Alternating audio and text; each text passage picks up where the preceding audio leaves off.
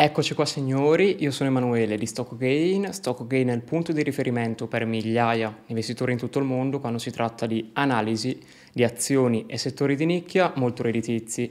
Oggi signori parliamo della questione gas, Tratterò la delicatissima situazione europea, toccherò marginalmente anche gli Stati Uniti perché come sapete alla fine gli Stati Uniti sono correlati molto all'Europa anche per la questione energetica, principalmente per le ingenti esportazioni di gas, di GNL, quindi gas naturale liquefatto che hanno dovuto fare in supporto dell'Europa. Quella strategia alla fine attuata in tandem da Stati Uniti ed Europa per sanzionare la Russia ha portato a forti carenze di energia in Europa, prevalentemente di gas naturale, da cui l'Europa dipendeva molto soprattutto dalla Russia e questo ha portato appunto un aumento delle esportazioni di GNL dagli Stati Uniti verso l'Europa con conseguente carenza di gas anche negli Stati Uniti e prezzi che sono saliti anche negli Stati Uniti. Questo in breve è tutto, ovviamente in questo video andremo nel dettaglio a scavare, vi farò capire anche le prospettive del gas e perché non ha senso fare previsioni ora sul gas. Allora, innanzitutto, perché sta succedendo tutto questo? Perché molto probabilmente l'Europa congelerà. Tutto questo è causato dalle sanzioni, infatti l'atteggiamento ostile, tra virgolette, dell'Europa verso la Russia in risposta all'attacco della Russia verso l'Ucraina ha avuto molti effetti, sì, ma quelli desiderati assolutamente no. In primo luogo l'euro è crollato negli abissi, al tempo stesso i prezzi delle materie prime prevalentemente energetiche, ma non solo, sono schizzati, assieme al rublo che ha toccato dei massimi che non vedeva da diversi anni. Quindi è successo tutto l'opposto di quello che voleva l'Europa. L'Europa puntava a sanzionare la Russia distruggendo la sua stessa economia.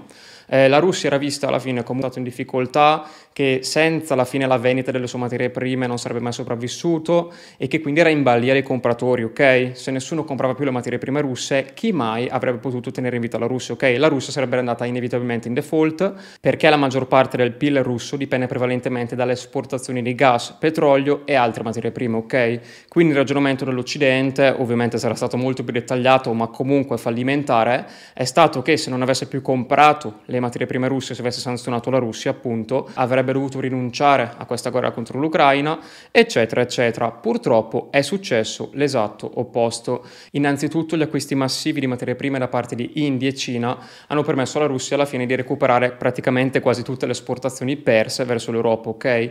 Quindi già qui il sistema delle sanzioni si è rivelato subito fallimentare, ma nonostante questo Stati Uniti ed Europa hanno continuato con questa politica e ovviamente tutto ciò si è ripercosso contro loro stessi quindi in generale si può chiaramente dire che le sanzioni sono state un grossissimo fallimento. Ovviamente c'era da aspettarsi che la Russia avrebbe risposto, soprattutto contro l'Europa, alle stesse sanzioni che l'Europa faceva, ok? Ora la Russia viene dipinta dai media come il cattivo che farà congelare l'Europa, che causerà la deindustrializzazione dell'Europa, dopo tratterò molto bene anche questo, quando in realtà la Russia è stata prima attaccata, tra virgolette, dall'Europa con le sanzioni e poi ha risposto, ok? Era ovvio che la Russia rispondesse quando uno Stato nemico, perché adesso l'Europa è a tutti gli effetti uno Stato ostile verso la Russia per gli aiuti dati all'Ucraina e quelle armi hanno ucciso anche soldati russi, ok? Quindi diciamo che i rapporti si sono enormemente incrinati, il mondo sta andando anche verso la deglobalizzazione cosa che diciamo da mesi noi è quando lo dissimo a marzo 2022 tutti dire che era impossibile, nessun rischio di deglobalizzazione, ora il mondo sta cambiando molto velocemente e preparatevi signori perché i prossimi mesi saranno letteralmente critici. Quindi perché ho detto che anche gli Stati Uniti oltre l'Europa sono coinvolti? Diciamo che Biden non permetterà mai che l'Europa resti senza energia, ok? Quindi continuerà a vendere GNL all'Europa, ovviamente esportandone troppo rischia di creare car- carenze interne e di conseguenza grandissimi aumenti di prezzi interni, ok? È per quello che anche il gas naturale liquefatto, nonostante la grandissima abbondanza, nonostante negli scorsi anni si diceva che ce n'era troppo, addirittura non sapevano come consumarlo, ora la situazione è l'esatto contrario, ok? E vi ricordo che a luglio luglio 2021, quindi ancora un anno fa, quando il gas era sui minimi, il team is to gain disse chiaramente, in questa immagine lo puoi chiaramente vedere, poi per consultare i post, visto che molti chiedono dove sono le vostre previsioni, sono tutte sul profilo Instagram ufficiale di Stock Gain, tutte con la relativa data, sono lì, non possono mai essere cambiate e testimoniano comunque il fatto che tutte queste previsioni insieme ci hanno permesso di battere il mercato e ottenere splendidi risultati nei nostri canali privati Silver e Premium, ok?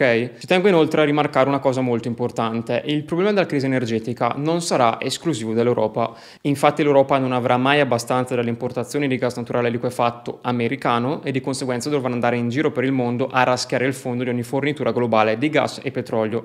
Dovrà toglierne in altri stati e tutto questo ovviamente contribuirà a spingere ulteriormente i prezzi energetici al rialzo. Quindi questo rischia effettivamente di diventare un problema di carenza a livello globale. E signori, vi ricordo, l'inverno si sta avvicinando sempre più, non escludo assolutamente blackout, rivolte civili e soprattutto l'Europa specialmente rischia di andare incontro a una vera e propria deindustrializzazione. Infatti molte aziende hanno visto i costi di input, quindi i costi di produzione aumentare enormemente, non riescono alla fine a scaricare tutti questi costi ai consumatori perché molto spesso eh, ciò implicherebbe un rialzo veramente importante dei prezzi, una cosa che non è sostenibile con un'inflazione che già galoppa ai livelli attuali, ok? Quindi con i margini che si assottigliano sempre di più, le aziende saranno sempre più costrette a chiudere, ovviamente, sarà ovviamente una cosa graduale. Le aziende magari più sane, con altissimi margini di qualità, chiuderanno dopo o sopravvivranno, ma gran parte dei lavoratori, soprattutto in Italia, lavora per PMI, piccole e medie imprese, e queste aziende al minimo soffio di vento sono le prime tendenzialmente che vengono spazzate via.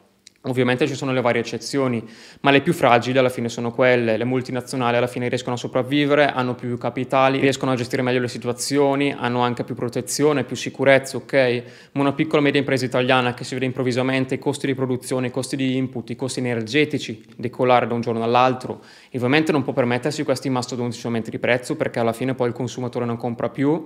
Eh, diciamo che si trova in una situazione molto critica e un sacco di italiani e anche di cittadini europei lavorano per questo tipo di realtà, ok? Anche fabbriche ad alto consumo energetico, le fonderie stanno già iniziando a chiudere, la Germania è in grandissima difficoltà. Viene a questo punto da chiedersi se l'Europa e gli Stati Uniti abbiano fatto bene o no ad adottare questo genere di politica, ok?